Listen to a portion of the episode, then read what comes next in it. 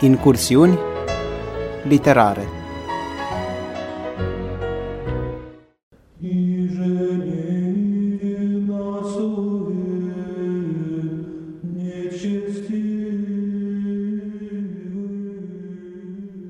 Bine v-am regăsit, dragi ascultători, vă spunem Diana Moțoc și de la pupitrul tehnic Viorica Văscu. Vă invităm astăzi la o lectură profundă, duhovnicească, din romanul Frații Karamazov. Duhovnicească, fiindcă în rândurile pe care le citim, Feodor Mihailovici Dostoevski, minunatul scriitor al adâncimilor sufletului omenesc și al înălțimilor desăvârșitei libertăți și iubiri întru Hristos, zugrăvește imaginea starețului, în genere, dar și a starețului Zosima, care, într-o lume desfigurată de patimă și suferințe, crede și spune că viața este o bucurie, iar lumea un rai, aceasta dacă, precum el, într-o harul lui Dumnezeu, iubești cu smerenie. Воскресни, Господи, спаси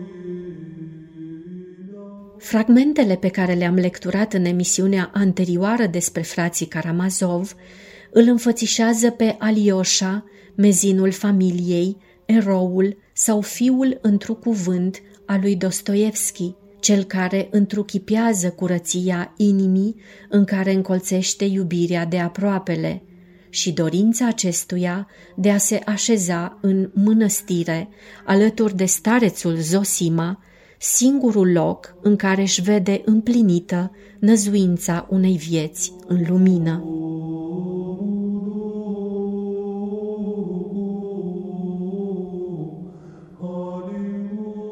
Alioșa, scrie Dostoevski în frații Karamazov, în sufletul căruia încolțise de timpuriu dragostea față de semenii lui, se hotărâse să ia calea mănăstirii, singura ce captivase imaginația, oferind inimii sale zbuciumate un ideal, acela de a ieși din bezna răutății lumești la lumina iubirii. Idealul acesta exercitase asupra lui o atracție cu atât mai puternică, cu cât aici întâmplarea îi scosese înainte un om extraordinar schimnicul nostru, părintele Zosima, despre care toată lumea vorbea.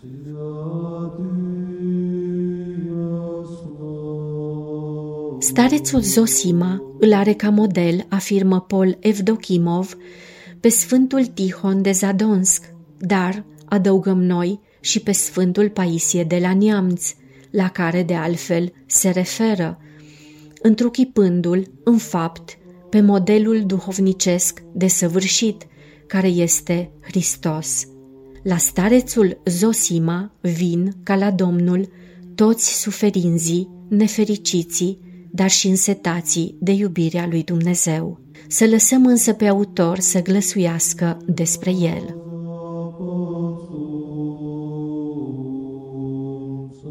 Înainte de a trece mai departe, mă simt dator să arăt ce rol au de îndeplinit stareții în mănăstirile noastre și îmi pare nespus de rău că nu sunt nici destul de competent în această materie și nici absolut sigur de exactitatea informațiilor.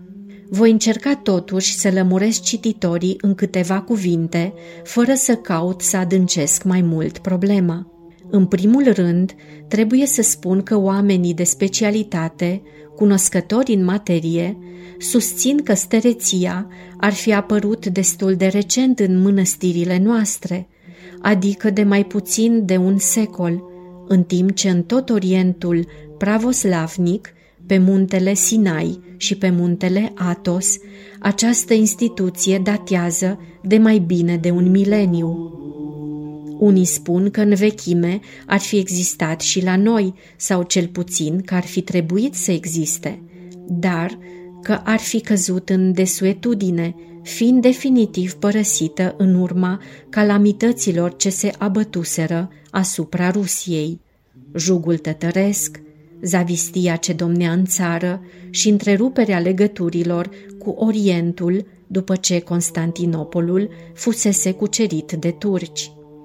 Se pare că stăreția ar fi renăscut la sfârșitul secolului trecut datorită unui vestit anahoret, Paisie Velicikovski, și a ucenicilor acestuia. La noi înflorise mai cu seamă în faimosul schit Kozelskaya Optina. Cum și cine o făcuse să pătrundă la noi în mănăstire, n-aș putea să spun, dar până la vremea în care se desfășoară povestirea de față, se perindaseră trei generații de stareți, iar cuviosul Zosima, ultimul dintre ei, măcinat de boală și șubred, era cu un picior în groapă și nu se știa încă cine avea să ia locul. Era într-adevăr o problemă foarte serioasă pentru mănăstirea noastră, care, până în momentul când fusese introdusă stăreția, nu avusese un prestigiu deosebit – nu poseda nici moaște sfinte, nici icoane făcătoare de minuni, iar numele ei nu era legat de niciuna dintre legendele glorioase înscrise în cronicile neamului sau de vreun eveniment istoric, ori de cine știe ce merite strălucite față de patrie.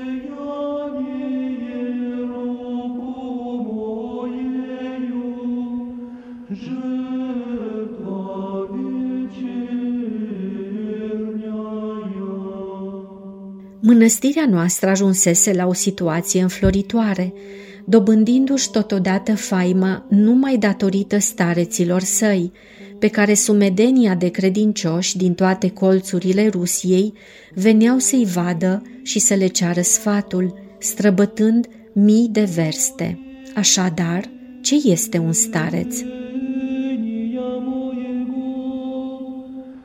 Starețul este acela care găzduiește în sufletul său și îmbrățișează cu voința sa propriul tău suflet și voința ta.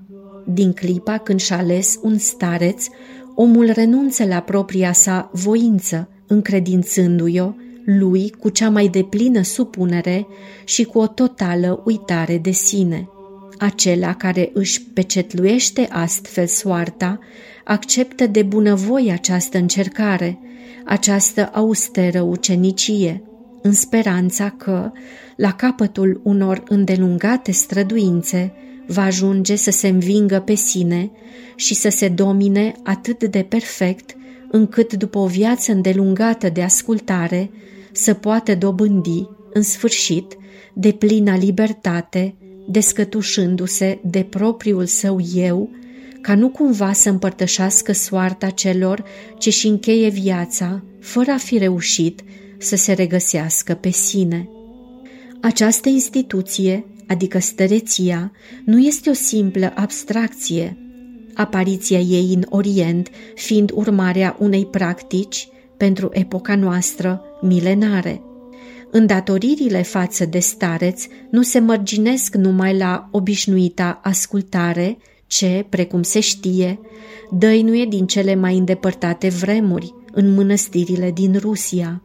Cel ce face astfel un legământ față de duhovnicul pe care și l-a ales, e obligat să-i se spovedească în mod consecvent, după cum tot așa trebuie să existe o legătură indestructibilă între cel ce primește și cel ce face legământul.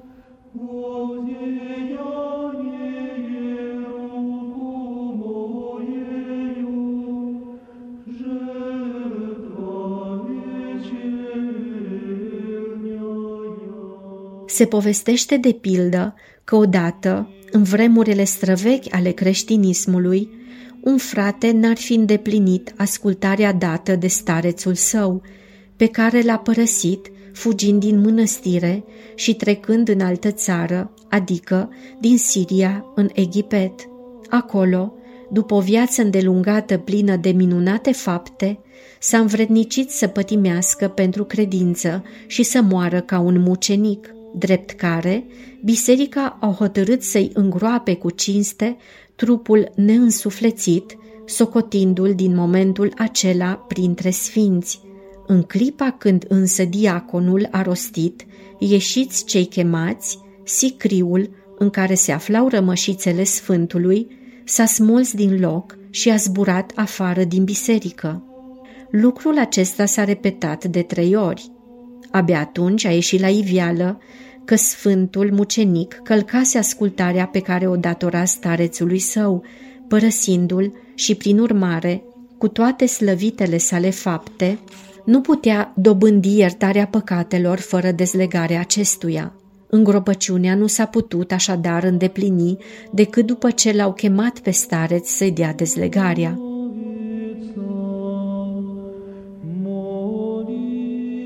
Firește, nu este decât o veche legendă, dar iată mai jos un caz autentic și ceva mai recent. Un călugăr din zilele noastre venise să-și caute mântuirea la muntele Atos, când, într-o bună zi, starețul său i-a poruncit să părăsească mănăstirea pe care o îndrăgise ca pe un sfânt lăcaș și un liman liniștit și să plece spre Ierusalim, să se închine la locurile sfinte, ca după aceea să se întoarcă înapoi în nordul Rusiei, undeva în Siberia. Acolo ți-e locul, nu aici. Consternat, nenorocit, călugărul s-a înfățișat patriarhului ecumenic de la Constantinopole, cerându-i dezlegarea, la care i s-a răspuns că el, patriarhul, nu este nici de cum în măsură să-l dezlege și nu numai atât, dar că nu există pe toată fața pământului și nici nu e posibil să existe o putere care să-l dezlege de ascultarea dată față de stareț în afară de acesta însuși cu puterea sa.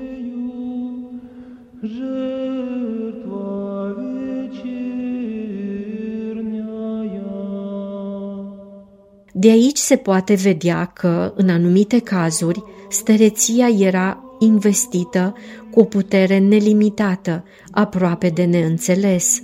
Și tocmai de aceea, în primele timpuri, s-ar putea spune că a fost chiar persecutată în unele mănăstiri. În popor însă, stareții s-au bucurat dintr-un început de un prestigiu deosebit. Oamenii cei mai simpli, ca și fețele alese, veneau, bună oară, să li se închine stareților de la noi din mănăstire și să-și mărturisească păcatele, îndoielile și necazurile, cerându-le un sfat sau o îndrumare.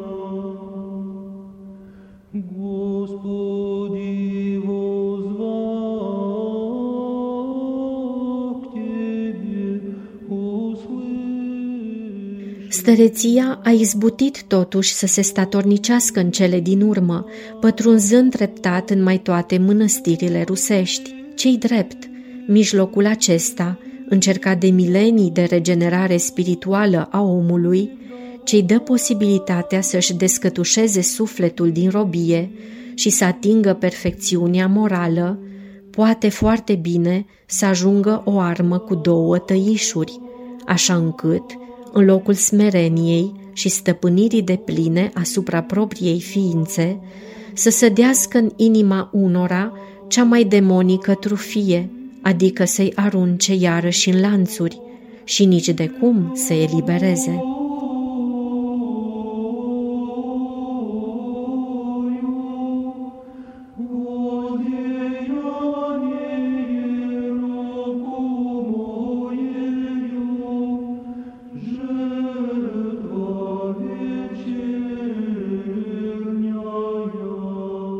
Starețul Zosima avea 65 de ani și se trăgea dintr-o familie de moșieri. Cândva în tinerețe fusese ofițer într-un regiment din Caucaz. Impresia puternică pe care i-o făcuse lui Alioșa se datora, fără îndoială, unui fel de har sufletesc care îl deosebea de restul oamenilor. Tânărul locuia în aceeași chilie cu starețul, care îl îndrăgise, îngăduindu-i a sta în preajma sa. Trebuie să spunem că, deși Alioșa se statornicise la mănăstire, nu era încă legat în niciun fel de ea. Putea bună oară să iasă oricând voia, ba chiar să lipsească zile întregi, iar dacă purtarea sa călugărească o îmbrăcase de bunăvoie, ca să nu existe nicio diferență între el și ceilalți ucenici, dar, totodată, firește, și pentru că așa îi plăcea lui. Imaginația sa juvenilă fusese probabil adânc impresionată de slava și puterea de care starețul era înconjurat.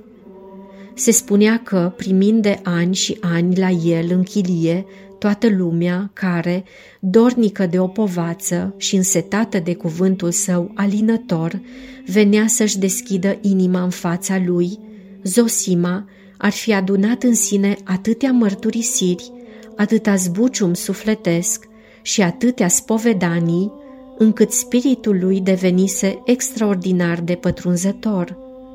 Era destul să arunce o privire asupra unui necunoscut ca să ghicească imediat ce păs îl adusese la el, ce dorea și ce suferință îl apasă, spre marea uimire și descumpănirea noului venit, ba uneori spre spaima bietului om, care vedea că taina lui era cunoscută înainte chiar de a fi apucat să deschidă gura.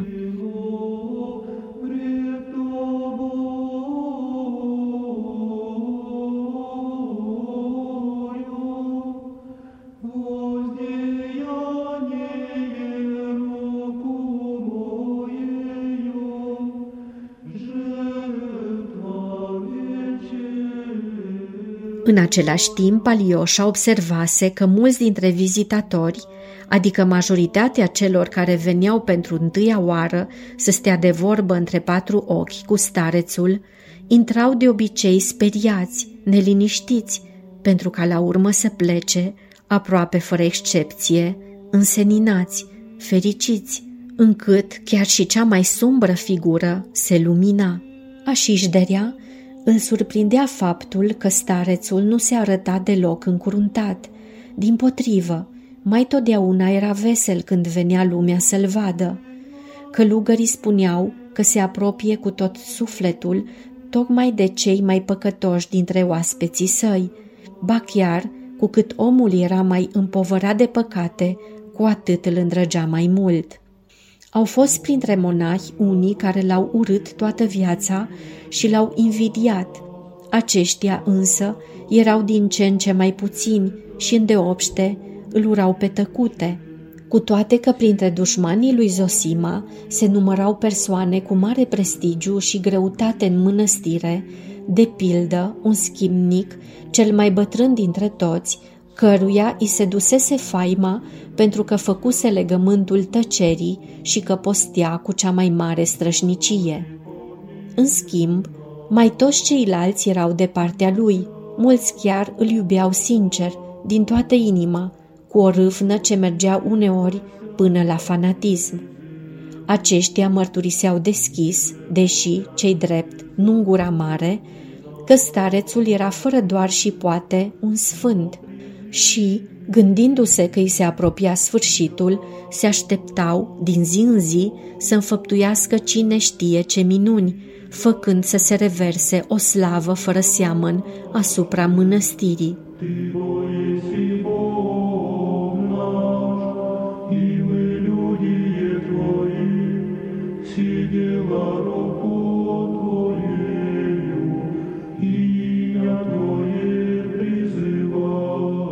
Alioșa credea și el orbește în harul de a săvârși minuni al starețului, la fel cum credea în sicriul ce-și luase zborul din biserică. Văzuse atâția oameni care veniseră la Zosima cu câte un copil sau vreo rudă bolnavă, rugându-l să pună mâna pe creștetul lor, ori să se roage pentru ei. Unii dintre aceștia se întorceau în scurtă vreme dacă nu chiar a doua zi, la mănăstire și, căzând la picioarele starețului, îi mulțumeau cu lacrimi în ochi pentru vindecarea celor în suferință. Alioșa nu-și punea niciodată întrebarea dacă era într-adevăr vorba de o tămăduire miraculoasă sau numai de o simplă ameliorare survenită de la sine în evoluția bolii. Credea cu tot din adinsul în forța spirituală cu care era înzestrat învățătorul său și slava acestuia se răsfrângea și asupra-i, ca și cum ar fi fost propriul său triumf. Mai cu seamă îi creștea inima de bucurie și se lumina la față atunci când starețul ieșea în întâmpinarea mulțimii de credincioși ce l-aștepta la poarta mănăstirii, oameni simpli, din popor, veniți de cine știe unde din cuprinsul Rusiei, să-l vadă și să-i primească binecuvântarea. Lumea se prosterna în fața lui lăcrimând, îi săruta picioarele, femeile strigau în gura mare, întinzând spre el pruncii sau împingând din spate câte o biată bolnavă, muncită de ducă-se pe pustii. Starețul le vorbea și, cum stăteau așa, cu capetele plecate, rostea asupra lor o scurtă rugăciune și binecuvânta, lăsându-i apoi să plece la urma lor.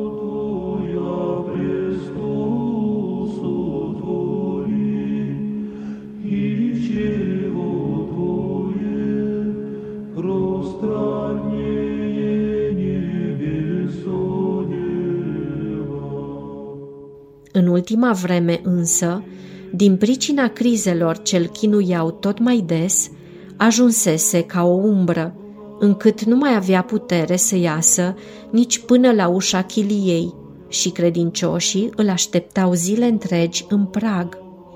Alioșa nu se întreba de ce, oare bătrânul era atât de iubit și nici de ce lumea cădea la picioarele lui, lăcrimând înduioșată numai când îl vedea.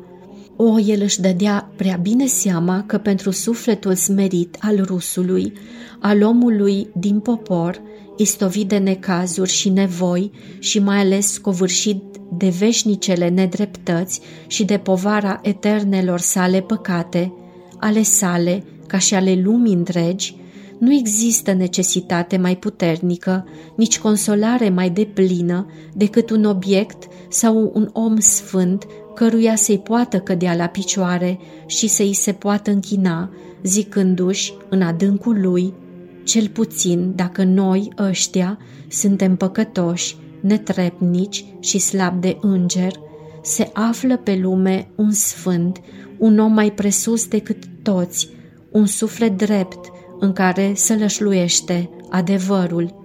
Prin urmare, adevărul nu s-a irosit, vom avea și noi parte de el, odată și odată, când va pogorâ peste tot, precum ni s-a făgăduit.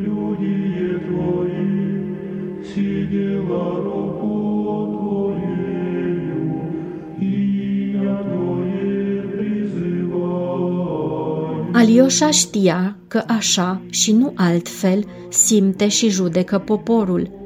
Știa și înțelegea lucrul ăsta și pentru el nu mai încăpea nicio îndoială că Zosima era într-adevăr sfântul acela în sufletul căruia se păstra dreptatea divină, așa cum nu mai încăpea nicio îndoială pentru mujicii care plângeau și pentru femeile lor bolnave care întindeau spre el pruncii. Cu atât mai vârtos era convins Alioșa, mai convins chiar decât toți ceilalți monahi, că, după ce bătrânul va închide ochii, mănăstirea va fi în mare cinste și slavă. De altfel, de la un timp încoace, sufletul său era stăpânit de un năvalnic și mistuitor entuziasm ce ardea ca o flacără tot mai vie. Faptul că în felul lui starețul se dovedea a fi un caz izolat nu-l tulbura câtuși de puțin. N-are a face, își zicea în sinea sa, oricum ar fi, starețul este un sfânt și în inima lui se lășluiește taina primenirii tuturor, puterea aceea fără seamăn care va statornici cândva dreptatea pe pământ și va face ca toți oamenii să devină sfinți și să se iubească între ei, să nu mai existe pe lume nici bogați, nici sărmani, nici suspuși, nici umili, să fie unul ca și altul, deopotrivă, copiii Domnului. Atunci se va întrona cu adevărat împărăția lui Crist. Acesta era visul pe care îl hrănea în sufletul său Alioșa.